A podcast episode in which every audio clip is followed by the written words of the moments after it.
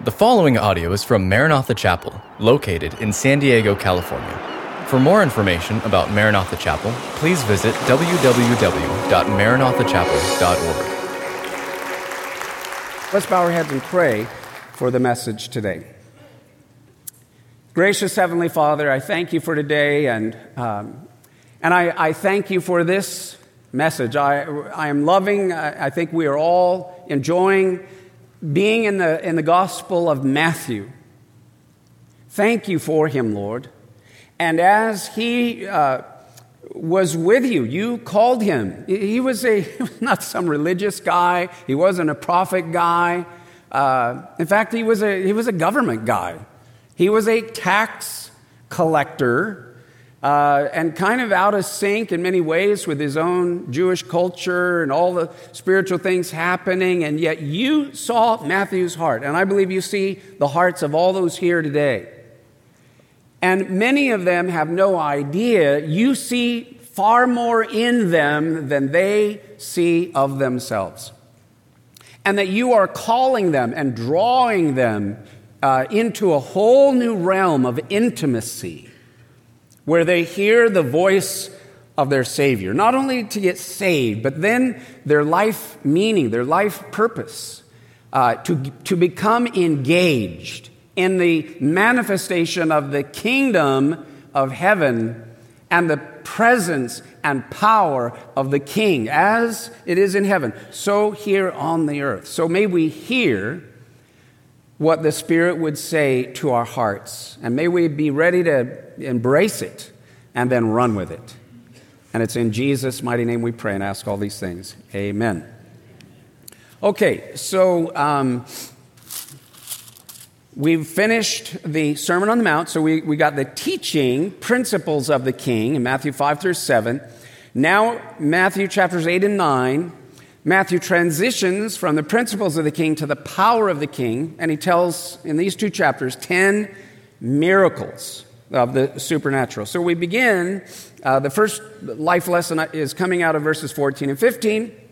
What seems like a minor miracle can turn into major results. We read in verse 14 Now, when Jesus had come into Peter's house, he saw his wife's mother lying sick with a fever. And so he touched her hand, and the fever left her, and she arose and served them. Uh, you know, so we, we talk about, you know, homes and how the Lord's been impressing on me the power of the home. Jesus loved coming to the homes of people. And, and so half of the disciples, six out of the 12 that were called, I mean, these are the 12 pillars, foundations of the kingdom Half of them were not prophets or priests or religious guys, they were fishermen. Half of them. And so uh, Jesus had picked this little village called Capernaum on the shores of the Sea of Galilee as his headquarters. And now he's going to Simon Peter, the fisherman's home. He's been invited there for a meal. And it's after sundown, so that means the Sabbath had ended. And, and the, the Lord is bringing all these people, but Jesus wants to go into Simon Peter's home. And I want you to notice the power of touch. He, gets there and he finds out that Peter's mother in law, who certainly, you know, if you had Jesus come into your house, you would want to serve him. But she has got such a, a fever. And in fact, uh, Luke, the doctor, tells us in his gospel it was a great fever she couldn't get up, she couldn't serve. And I'm sure that, you know, for, for a woman who that, that's what her expertise, that's her gift, her ability, her talent, and to be laying there just feeling, not only can she not serve him and enjoy him, uh, but she is laid out and feels miserable. So Jesus comes to the home. I want you to hear that. Jesus doesn't just go to church or synagogue but Jesus loves to come into homes. By the way, this is the sign. If you, if you want uh, the, the spiritual, supernatural things uh, to start happening in your home, invite Jesus into your home and be hospitable. Be hospitable. they invited Jesus to come to their home for a meal. And that's a very beautiful and wonderful thing when we open our home for meals, for family, for friends, for even strangers or whatever, that we make our home available. And so this, this happened in this home. Um, and look at this this woman is healed. The story of that now is going to go outside. They're going to hear of this healing, even though it was little. I mean, it's not like she had some death defying disease, she had a fever. She felt horrible, but Jesus heals her. And I want you to look at what happens next. So we think of Jesus, that's a, uh, just a picture of him and his compassion and his care. And he reached out and touched her. By the way, I want to say this as well. The, if you're taking notes this morning, write down this phrase the power of touch. The Bible teaches the power of touch, the power of laying on of hands. The Bible encourages us to lay hands. And even there, as you can see, the love of Christ, and you put your hands on someone's head when you pray for them and a loved one. Uh, you put your hand on someone's shoulder and you bless them in the name of the Lord. Do you realize, oh child of God, why it is important and why it is powerful uh, to, to be touched in a healthy way, in a holy way, in a life giving way, in a healing way. The world is, is desperate, and there are many perversions uh, and immoral kinds of touching that are going on. But such the need for uh, loving hands, like, like the hands of Jesus. And the reason that the laying on of hands, you know, upon the head and upon the shoulders so powerful is you and I are mobile carriers of the Holy Spirit. The Holy Spirit doesn't just hang out in church, but we are now, we are described as the temple God, his ultimate desire. Now, of course, God came to the temple and was made of stone, and his glory was there in the Holy of Holies, but that was a transition time. Ultimately, his desire was to be in a living temple. And that's what the New Testament tells us. And guess what? You and I, the believers, are the, we are living stones. And inside of not just, you know, ministers and pastors and evangelists and prophets and you know that. But in every single believer dwells the glory of God. That you are a mobile carrier of the Holy Spirit. Many of you have you don't know. You, you have no clue. You have there's so much inside of you. It's not about you, it's who dwells inside of you. And can be released in love and care and compassion, in prayer, and expressing faith. If I had the button and I could push that button and open your eyes spiritually just for a few moments, you would be shocked because you would look around and every true, genuine believer here would be lit up with light and the glory of God. And trust me, the whole angel realm, the holy angels, they see believers. Not just the physical part, they see your spirit. And so do the fallen angels, by the way. They know when a believer is walking and filled with the glory of the Lord. So there's much within us. And, and so the, the power of prayer, but the power of holy hands and blessing and touch in the name of Jesus. Now, whoops. Uh, okay, there is kingdom power to heal the sick and deliver from demons. So now I want you to notice Jesus heals this one mother in law in Peter's house. Look what happens next in verse 16, when evening had come, they brought to him many who were demon possessed, and he cast out the spirits with a word and healed all who were sick. You can circle the word all because the secret Greek meaning of the word all is all. There's nothing secret about it. That it might be fulfilled, which was spoken by Isaiah the prophet, saying, He himself took our infirmities and bore our sicknesses. He's quoting a prophecy there about the Messiah. And the Hebrew of Isaiah 53, which is talking about the Messiah, who will bear our iniquities and our infirmities, allows for both physical healing as well as spiritually being healed. It covers both. In other words, when Jesus ultimately went to the cross and died for our sins, he bore our sins and he bore our sicknesses. Therefore, he has the power to forgive us and give us eternal life, and he has the power to heal our bodies. He, 2,000 years ago, before you and I were ever born, through his death, burial, and resurrection, he bought you, he redeemed you, he paid for you with his own life. And he has the power to forgive you spiritually, and he has the freedom to heal you physically. Now, I realize that, you know, not every person gets healed every single time, but the base, basis of healing is the cross and is the resurrection. And therefore, we can pray, Lord, I pray, I, I want to be healed. I want to be made whole, spirit, soul, and body. Amen?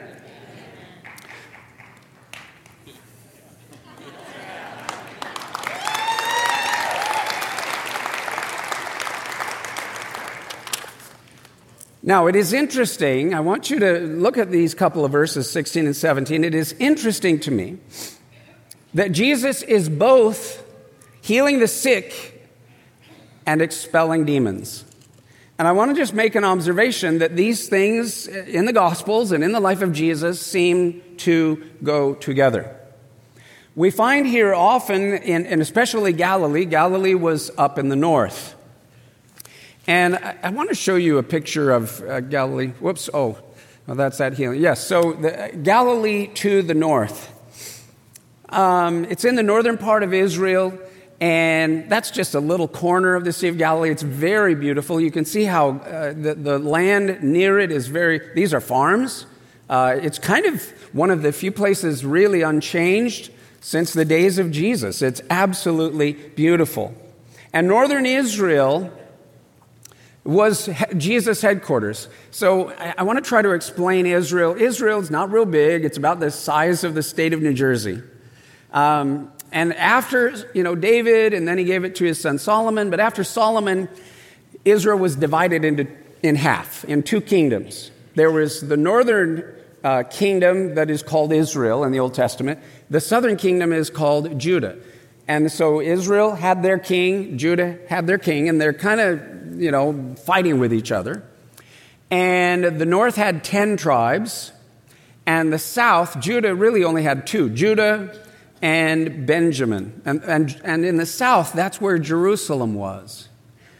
But it was in the northern area of Israel, and by the way, Galilee is in northern Israel. It was the 10 tribes who first went in, into idolatry. They were the first ones to rebel against God. They were the first ones to raise up idols. They were the first ones to bow down to the Canaanites and to their practices. They were the first ones starting to sacrifice their babies and their children. Uh, and, and went into evil. And they were the, also, Israel's the first one that was, God allowed then finally to be conquered by Assyria and taken into captivity, and they lost everything. And there's a place in the north um, near the Sea of Galilee called Caesarea Philippi. And that place, in that place, is a, a Greek, uh, a place where they worship the Greek god Pan. And, and to this day, there is a place in Caesarea Philippi, in the north there, uh, that is called the gates of hell. It's literally called the gates of hell. And the history is this was the geographical spot in the north of Israel where the demonic spirits literally came up from beneath and then infested the whole northern tribes who had opened the door to evil and to demonic things and strongholds and all of that. It is interesting that when, so, so Jesus doesn't, you would think he would have his headquarters of his spiritual ministry in the south, where Jerusalem and the temple is. But no, he says, I am, my headquarters will be in the north. Think about what that means. Jesus says, I am going to the heart of darkness, and I am putting the flag of the kingdom of heaven here. I'm going to start right here where it got dark. And then he takes his disciples, and he, he I, I love this. The way I heard it one time, and I just think it's so amazing. You know, the disciples got school with the Messiah for three and a half years. And three and a half years, Jesus is basically kind of wanting just to tell them, uh, give them one, one test, and the test has one question, and you, you get the answer given to you for three and a half years, and then you get asked the question and see, do you think you could pass the test? And here was the test Who do you say that I am? Who do you say that I am? Well, some people say you're the Messiah. You know, who do people say that I am? Some say you're the uh, Messiah. Some say you're Elijah. Some say you're Jeremiah or whatever. And so finally, Jesus says, Who do you say that I am? And you remember, it was Peter who said, We know who you are. You are the Christ. You are the Messiah, the Son of the living God. And Jesus said, He was moved. He said, Wow, Peter, flesh and blood has not revealed that to you. You have had a divine revelation. If you know who I am, only the Father could have opened your eyes. And guess where? And, and he said, And you are Peter, and on this rock I will build my church. And he said, And the gates of hell shall not prevail against it. Guess what? Where Jesus had his disciples, where he asked the question of, Who am I? and Peter gave the answer, was literally in the place called uh, uh, Caesarea Philippi, where there's Pan, Banias, and that's where the gates of hell were. That's where Peter made his confession at the gates of hell. When Jesus said, On this rock, your confession or revelation of who I am I will build my church, and the gates of hell shall not prevail against me. Here's what Jesus was saying I'm coming to the heart of darkness. I am standing at the gates of hell, and devil, I'm coming beyond the gates of hell into your territory because you have men and women who are made in the image of my Father, who are lost and burning and suffering, and I'm going to break your power. I'm going to, I'm going to set them free. I'm going to forgive them, heal them, deliver them as they repent and cry out for my name, and I'm going to save them, and I'm going to take them into the kingdom of my Father, and there's not a thing you can do about it. Hallelujah. That's what Jesus was saying. He wasn't, some people interpreted the gates of hell won't prevail. Oh, we just sit and, you know, we kind of get buffeted and then we survive. No, he's going, dude, I'm coming in. I'm going to drag men and women who are bound for hell. I'm going to save them and deliver them, and you can't stop me. That's what he was saying. And that's what God is doing. That's what the gospel is all about. That's what revival is all about. So I'm saying that as we are praying, God, you know, send your fire. Well, a fire's not just having a, you know, a great time in church in the house of the Lord or the synagogue. But real fire is when it happens in the home. And even one woman gets healed in a home setting, even of a fever, that can open the doors. That's what happened here. Multitudes then came and got healed of all kinds of things and got delivered of all kinds of demonic strongholds. And I'm telling you, the three million people right here in the city of San Diego, many of them are lost. They're being used, they're being manipulated, they're being bound, they're being battered, uh, they, they are they're emotionally wrecked, they're spiritually lost. Uh, the, the, the devil, they, they, need, they need to be saved. And we are the ones that have the glory of the Lord dwelling within us to be able to go and to share with them. Hallelujah? Hallelujah. So, in many ways, then, what I'm saying is we're not just reading about Jesus had the power and authority to heal people. That's true. And then, as Matthew says, and the fact that he had the power and authority to heal people proves he is the Messiah who he claimed to be. And that is very true. But what I want you to note in your notes is this what Jesus is doing here in Matthew chapter 8 is one, showing that he is in fact the Messiah, fulfilling prophecy. And number two, please connect this dot. He is giving you and I an example to follow as his disciples. Jesus has all power and all authority in heaven and on earth. Amen. But now Jesus is going to go on to say, and now my all power and my all authority I delegate to you. You can use my delegated power, my delegated authority in your home, in your neighborhood, in your environment, with your family, in my name, and there's nothing that the enemy can do and the devil can't stop you. Go after them. That's what Jesus is saying. So, again, two chapters later, I want to give you this next scripture Matthew chapter 10, verses 7 and 8. Uh, so we're telling all these stories, and, and this is leading up to this. So I'm planting the seed a little ahead of time, but I, I want to make that connection now so we really get it once we get there. So let's read Matthew 10, verses 7 and 8. And as you go, preach, saying, The kingdom of heaven is at hand. Heal the sick, cleanse the lepers, raise the dead, cast out demons. Freely you have received, freely give. See, that's what Jesus just did. He preached the kingdom of heaven is at hand. Jesus healed the sick. Jesus cleansed the lepers. Jesus raised the dead. Jesus cast out the demons. Yes, he did. And he is the Messiah. And now he is saying, and as you go, you preach what I preach. The kingdom of heaven is at hand. You heal the sick in my name. You cleanse the lepers. You raise the dead. You cast out the demons. Freely you have received freely give. And as I mentioned again here, the authority that we have, and, and what I want to say is, and, I, and this is so beyond my ability to communicate in words, so only by the Holy Spirit, divine revelation can it come. But this little statement in your notes the authority we have, which is we are not using, listen to me, we have yet to use the authority that we already have. And I am, I am being drawn, and I'm trying to provoke, challenge, encourage, inspire, and teach you. All of you have tremendous, untapped authority and power in the name of Jesus.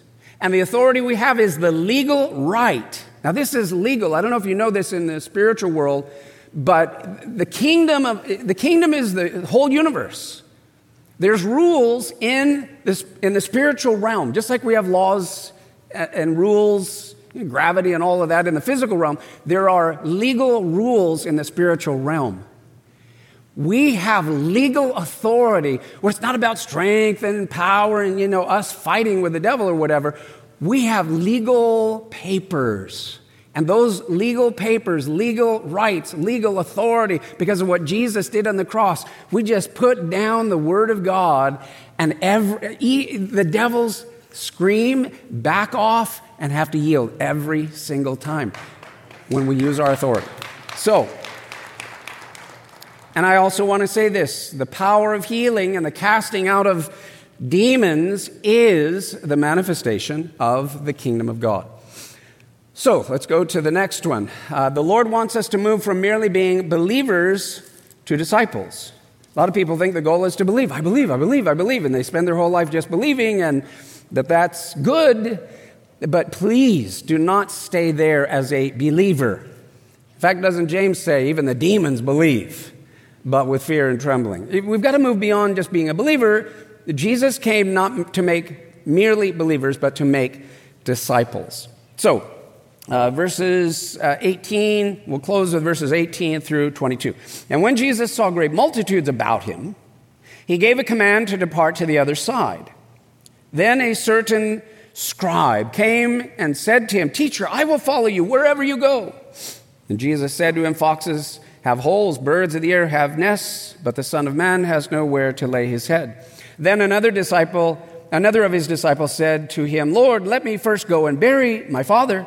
But Jesus said to him, Follow me, and let the dead bury their own dead. Because there are now great crowds following Jesus, there are many would be disciples who wanted to follow, but in the end, they only have a shallow basis. Many were not willing to pay the price. Has anyone ever told you that you want to be a disciple? You want to really, man, I want to go all the way in. I want everything God has for me. Okay, cool. Did you know there's a price that must be paid in order to get there. So I'm asking you the question, Jesus is asking this question Do you really want to be my disciple? You really want to experience the powers of the age to come? You really want the power of the kingdom of heaven to be manifest here upon the earth? You really want to experience me and all that I have for you? Are you willing? So I'm asking you, are you willing to pay the price? Are you willing to pay the price? You might be going, huh, well, so what is the price? Here it is explicitly Matthew chapter 16, verses 24 and 25. Let's read it out loud. If anyone desires to come after me, let him deny himself and take up his cross and follow me. For whoever desires to save his life will lose it, but whoever loses his life for my sake will find it. So that's what it means. Um, what, do, what, do, I do? What, you know, because we're all about us. And what about me? What about me? And he goes, Yeah, I'm glad you're here. Now, deny you. deny yourself. Then take up your cross. What does that mean? There's part of you, listen, part of you that's going to die. But then there's a part of you that's going to come alive and be resurrected that is unbelievable. Let me tell you the part that's going to die. The part of you that God wants to die is the worldly you, the fleshly you, the carnal you, the selfish you, uh, uh, the frustrated you, the anxious you, the fearful you, the controlled by all of the lies of the enemy you, the you that drives you nuts. That's the one he says, let it die. And you know what? Uh, and don't even feel sorry for that sniveling little baby. Seriously, don't feel sorry for it. It's like, fine, suffer, Uh, die, leave me. And, and so we're, we're made spirit, soul, and body in the image of our triune God, the Father, the Son, and the Holy Spirit. So we have a spirit, spiritual life where we are in divine connection and communion with God. Our soul is our mind, our emotions, and our will.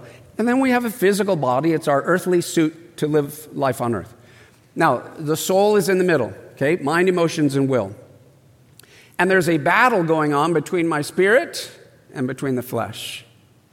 What will I allow? Because here's you and I get to choose what we want to think about, what we want to experience and feel, and we get to make choices. We're made with a will to be exercised. Will my soul, if my soul is consumed with the demands of my flesh, and I do everything my flesh screams and whines, and I need this, and I want this, and blah, blah. And when you, as a human being, give your mind, emotions, and will to your flesh, and basically what's called in the Bible carnality, you will perish. Little by little, you lose your humanity in the image of God, and you become, you, you become combustible you burn, you die, you, get, you shrink, and you get small and you disappear. On the other hand, if you allow your thoughts, your emotions, and your will to, to be filled with the Spirit, you, you make the choice I want to think your thoughts. I want to bring every thought captive to the obedience of Christ. And then your emotions begin to be transformed by this heavenly divine thinking and agreement with the Word of God. And your emotions begin filled with the fruit of the Spirit and the love of God and the joy of the Lord. And then your will is empowered. And now all of a sudden, your spirit through your soul tells your body, I am a house of God. I am a holy house, a clean house, a joyful house, a righteous house, a bright house. Now you're in proper order. And that's what the Lord is giving to us. So to, to say to deny yourself, take up your cross and follow me, it's basically saying, I am going to let Jesus and the kingdom of heaven and the Spirit of the Lord have total control of my life. Are you willing to do that? That's what the Lord is asking. All right? And that's what he is desiring. So, last scripture, Matthew chapter 6, verse 33, because Jesus is calling, just like he called the disciples way, way, way back then, he's calling you and I to come after him and to follow him. He doesn't make you. He calls you, he woos you, and he says, Will you come with me? Will you follow me? Will you listen to me? Will you let me teach you? Unlearn those things Let's start learning all of this that is new. So, in your notes, Matthew chapter 6, verse 33, let's read this out loud together. But seek first the kingdom of God and his righteousness, and all these things shall be added to you. I wanted to mention this last thought because I always, when I read this story and Jesus, the guy goes, Hey, my, my father, can I, you know, he's, when he dies, and then I'll come and follow you. And Jesus says, Let the dead bury the dead. I always thought, wow, you know, seems kind of rude of Jesus because I was reading with a modern, you know, mindset in modern English, thinking, oh, the poor guy, his dad just died and he, he is having a funeral and he just says, Can I go to my dad's funeral and then I'll follow you, Jesus? And Jesus saying, No, let the dead bury the dead. That's not what's happening here. There's a gap between, uh, you know, English in America in 2018, and you know Hebrew and Hebrew culture 2,000 years ago. Let me let you in on a secret. The guy's father hadn't just died. He wasn't having a funeral. He's probably doing fine. What he said by let me bury my father was his, his dad may live another 20, 25, 30 years. What he's saying is, but I, I want to go with you in your ministry, but I got to hang out with my dad until he dies, which could be a decade or two uh, from now, because then when he dies, I get my inheritance. And once I get my inheritance and get my finances set, then I'll come follow you and do all that spiritual stuff. That's what he was saying in a Hebrew culture. And Jesus was saying it doesn't work like that. God doesn't let you get your little kingdom built up and get all set and everything, and the ducks in a row, and then I'll be spiritual and serve God. He's saying, no, you seek first the kingdom of God and his righteousness now, because you're showing your priorities. Are you, and I'll tell you this, he says, if you put me first and you seek my kingdom and my righteousness now, I will take care of you in the end. I'll provide. In fact, God is a good, you know, he, he blesses from Abraham. He takes care of his people and his kids. I'll take care of you. But that will not be your focus. Is, you know, the pie at the end, the American dream. Jesus saying, I got a bigger dream than that. I got a kingdom dream. I'll provide for you and I'll take care of you. But you got to, I'm not going to be second fiddle to your earthly pie and kingdom. I got to be first when you're young from the start and you honor me first, and you love me first, and you worship me first, and you put that spiritual priority right, and man, I will blow your mind with what I do and how I care for you, how I provide for you. And then here's what's exciting when you start being the kind of man and woman you were always destined to be, God, just like a good father, starts trusting his maturing sons and daughters with all kinds of good things and, and blessings and resources because he knows your heart isn't after that. And you thus become a conduit of him and his heart to give and to give. And you just, it just keeps coming in and you just keep letting it flow. Hallelujah. That's what Jesus is saying. Thank you for listening to this podcast from Maranatha Chapel. If you haven't already, please subscribe for weekly messages. Feel free to share this podcast and join us for our weekend services, held Saturday evening or Sunday morning. Visit our website at www.maranathachapel.org for more information.